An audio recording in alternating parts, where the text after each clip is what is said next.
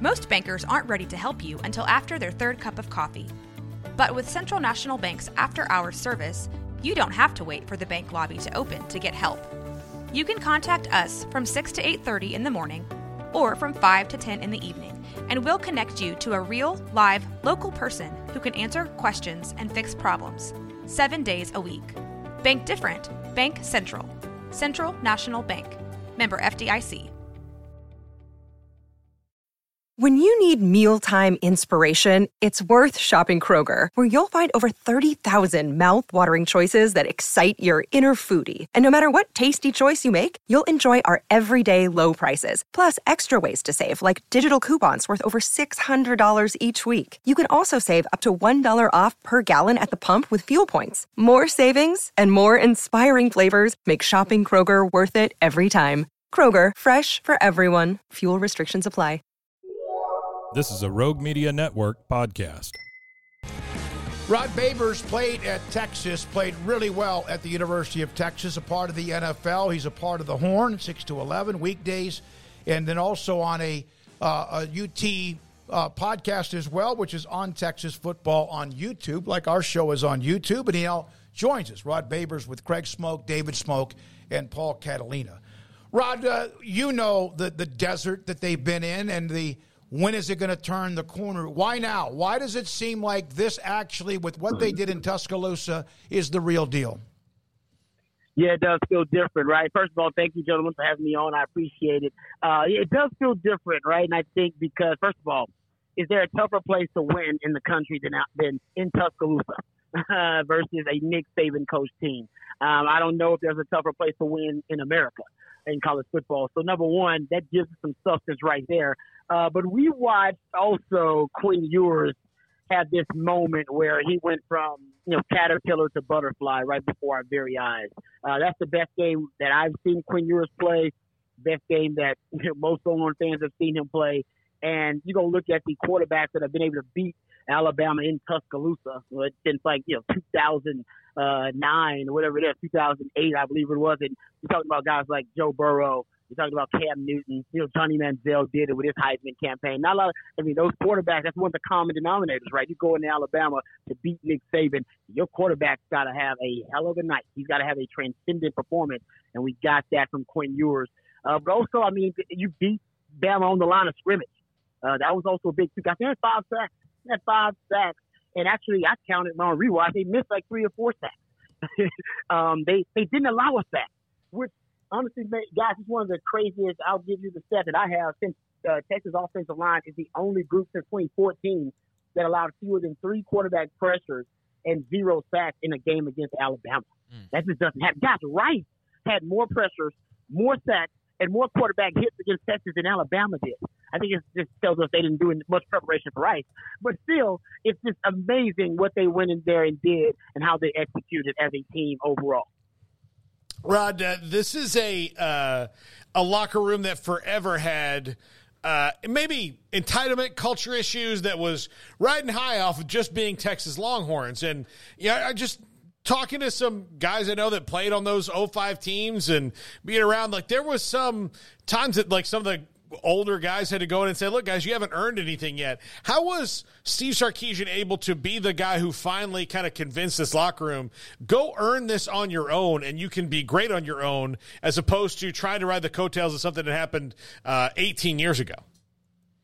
Yeah, you're right. It, it is different, and, and give Sark a lot of credit, right? Sark's done a great job of building the culture here at Texas. Uh, you can look at that, their transfer portal numbers. Just everybody has attrition and loses guys, but you know, keep the number of quarterbacks they've been able to keep is amazing. The NIL is a big part of that, but you can also argue it's harder than ever to build a positive culture in college sports with the NIL being inextricably linked to the transfer portal. So I'll give Sark a ton of credit, man. He, and, and by the way, he said he started he, he started with that five and seven season. He said he had to do it that way to build the foundation right. He said he probably could have won one or two more games, but he didn't want to cheat the, the, the build, the rebuild, to protect this. And he, he has, you know, he, he says, and he gives a lot of props to Nick Saban. He built it in the Bama model. Um, and you're right, the guys, they're not, they're not falling uh, for the old, you know, the, the rat poison, as Nick Saban says. As a matter of fact, Jaylan Ford, yep. he actually tweeted out, go look at his tweet that he had. He had a tweet referring uh, to the rat poison. He actually had a tweet referring to the rat poison. and he said in the tweet, I believe, uh, I've heard enough. I'm not falling for the rat poison.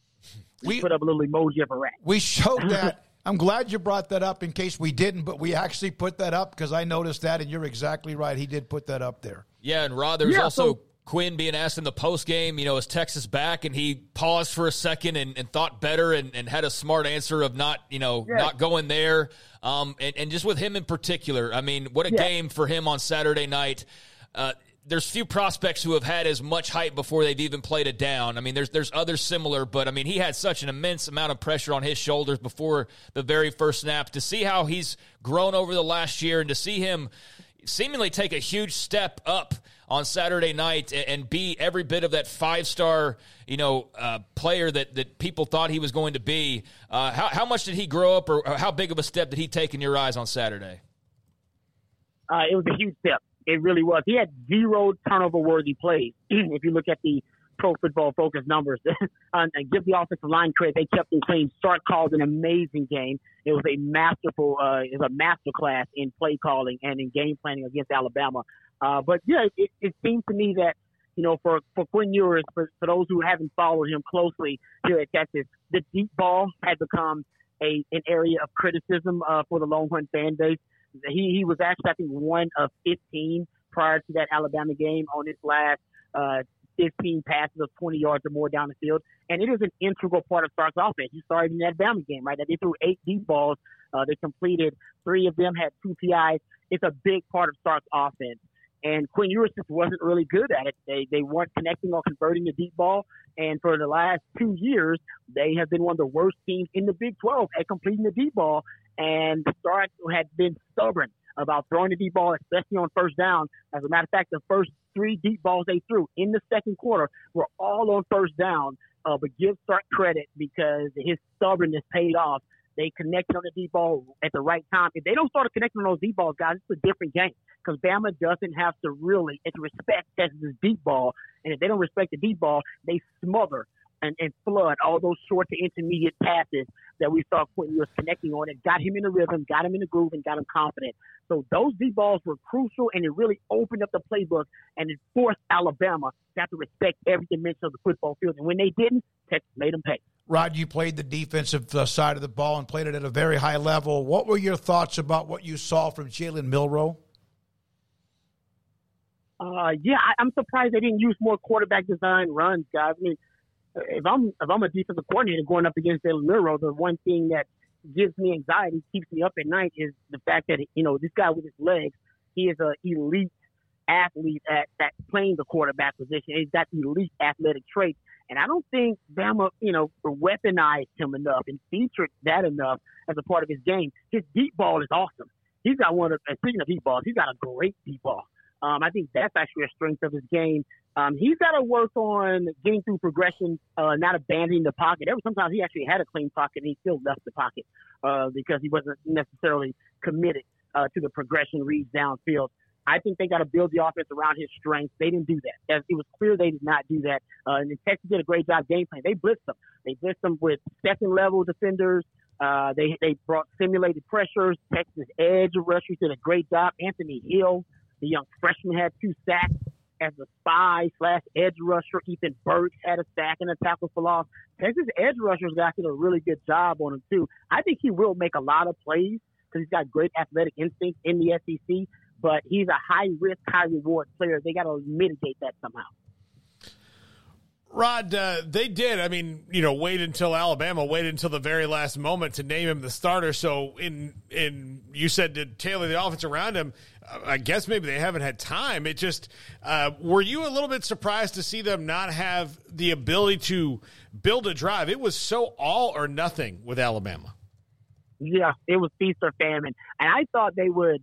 You know, I thought they'd go empty formation a lot more and just stress Texas horizontally formationally, and then let and let him be an agent of chaos, get rid of the football quickly with high percentage throws. They didn't do a lot of that. Um, didn't see a lot of quarterback designed runs for him. Uh, I thought that would be a big part of it. So uh, I, I'm a, you know, like I said, I'm, I was actually pleasantly, as a Longhorn fan, I was pleasantly surprised that they didn't do a lot of those things. They let him just kind of be a drop back passer at times, which is not his strength. And we saw that. That's why he couldn't put together a long, sustained drive. The best drive I think he had was right before the half. There was one early on, and the penalties, guys. The penalties yeah. Have been killing Bama. In the two games they played Texas, they I think they had like 25 penalties now total.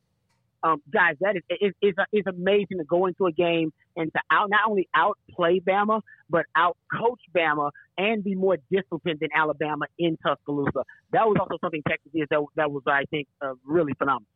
Rod, uh, so much was talked about during the offseason about the talent acquisitions, and you know how it is. You mentioned Texas and talent, and sometimes eyes will roll, but it did feel like, man, you really look across the board. It's like, where where are the weaknesses here? And I mean, to see Mitchell and Sanders and Worthy and uh, you know other uh, Whittington on a couple of throws. Uh, I mean, to see yours as talent and so on and so forth. I mean, just an embarrassment of riches, Sark. And, and how do you pick your poison if you're opposing teams moving forward? That's exactly right. And that's mean, that's why in that game, guys, they they threw the football. They threw it, I think, 37 times. But you guys saw it in the first three quarters. You know, probably three and a half quarters. Texas was they were leaning on the passing game. As a matter of fact, I'll give you a stat.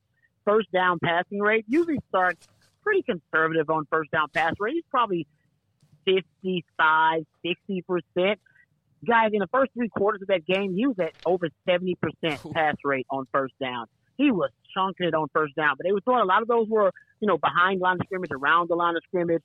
Uh, but I think also starts leaning on the strength of this offense, right? The identity is the passing game because that's where all your great players are.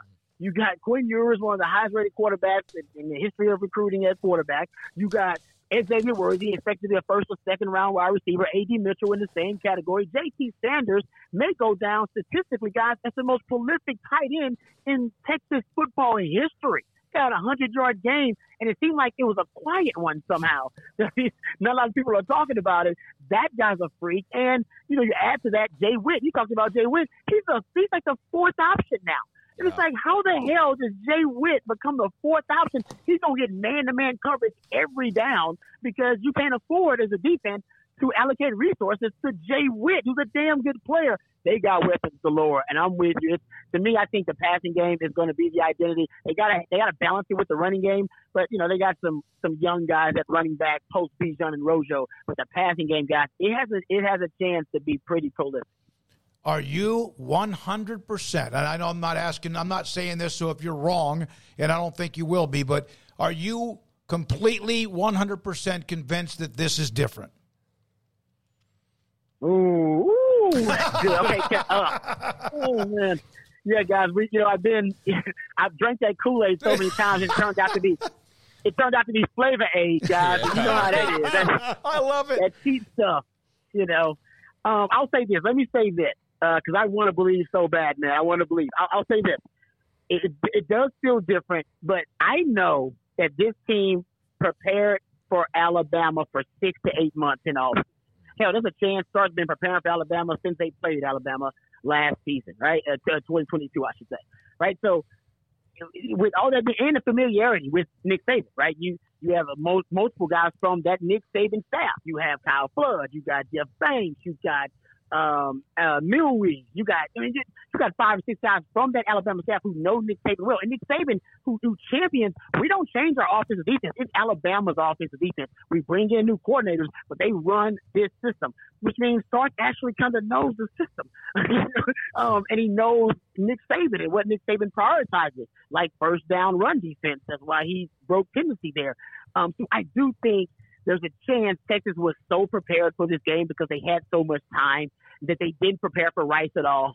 That Rice, that's why they, that's why Rice actually, you know, was a closer game than people thought it was going to be because Texas basically prepared for Bama that whole week and prior to that week and in the whole off season, it was Bama, Bama, Bama material content. Not saying the coaches were inundating the players with that message, but they can they can covertly sneak in practice material for Bama, and you know all during the week they can do that. There are ways to do that. Trust me, I, Mack Brown used to do it too.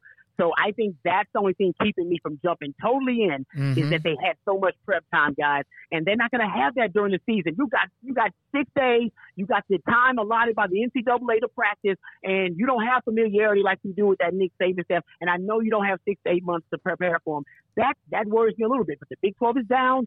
I worry about K State a little bit. I worry about Oklahoma, but this team should be able to play to that standard. And if they're not in the Big 12 title game, something went horribly wrong. Can we all agree something went horribly wrong? Yeah. There's always a game that you don't expect that for whatever reason. It just could be one of those days when you should have, like, you shouldn't have gotten up out of bed, or it could be a bad weather game where something that you don't expect is going to be down to the wire. And, or there's also a couple of times when things, you know, teams are a little bit better that day than they maybe are. So I get it. I wasn't trying to put you on the spot. I absolutely loved your answer. Honest, transparent, and that's exactly what we knew we'd get you today. Rod on the show. We appreciate your time very much and thank you. Hey, thank you guys. Anytime y'all need me, man, I appreciate y'all. Yes, sir. That's a former Texas cornerback, played in the NFL, does a lot of media work in the Austin market. Flavor I, Aid I like, whoa, wait, wait, wait, but but that's honest. Mm-hmm. That's honest. He he wants to see more of those bricks being with brick and mortar, brick and mortar. Build some things up, no matter how impressive the win was, and it was in Tuscaloosa.